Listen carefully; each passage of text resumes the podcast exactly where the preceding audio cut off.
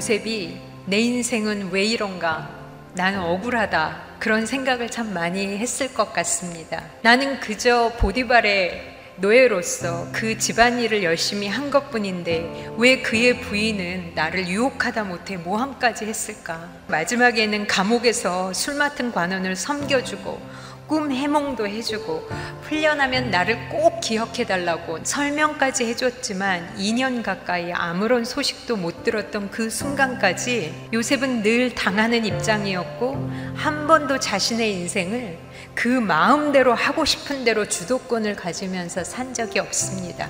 우리 인생 가운데도 내 힘으로는 어찌할 수 없는 수많은 사건들을 경험합니다. 죽을 힘을 다해서 노력도 하고 순종을 다했는데 오히려 더 심해져서 그러한 숨막히는 상황을 우리가 때로는 경험합니다. 왜 이렇게 우리의 삶이 매이고 매이는 것 같을까요? 백오 편 십오 절부터 십구 절을 보면 요셉의 생애에 대해서 하나님께서 직접 해석해 주시는 것을 볼 수가 있습니다. 애굽왕이 억울한 옥살이에서 풀어주어 높여주기까지 그의 발이 착고에 상했으며 그가 쇠사슬에 매인 인생을 살았다고 하십니다. 주님의 말씀이 임할 때까지.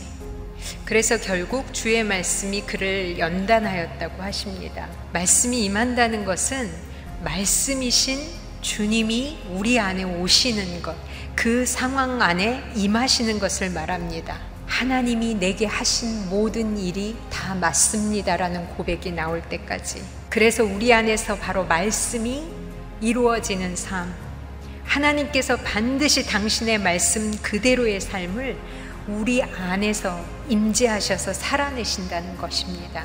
하나님이 우리에게 약속을 주실 때에는 그 약속을 하나님께서 성취하심을 보증하시면서 주시는 것입니다. 우리에게 주신 이 모든 성경의 말씀은 하나님의 아들 예수 그리스도의 생명값으로 보증한 말씀들입니다.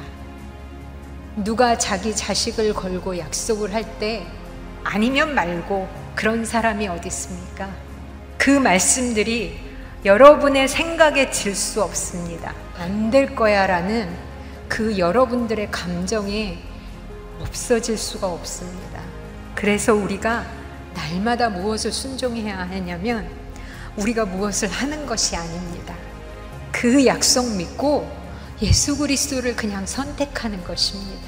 나를 사랑하시고 나를 위해 자기 몸을 버리신 그 예수 그리스도의 사랑을 믿고 주님 제가 낭망하지 않고 주님을 바라보겠습니다. 주님을 고백하는 것, 그것이 가장 큰 우리의 고백입니다.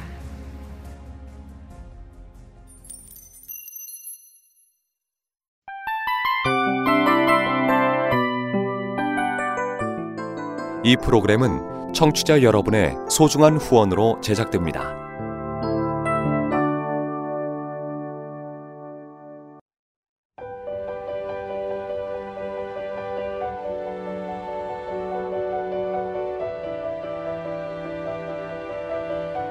세상에는 수많은 교회들이 있지만 더 깊이 있는 말씀 강해를 찾기 위해 크기로만 교회를 선정하지 않습니다. 보다 좋은 영적 콘텐츠를 더 많이 나누기 위해 방송비를 받지 않습니다. 일 년 삼백육십오 일 복음만 전하고 싶어서 우리는 광고를 하지 않습니다. 온누리의 복음을 땅끝까지 씨지엔 티비와 함께 땅끝 선교사가 되어주세요.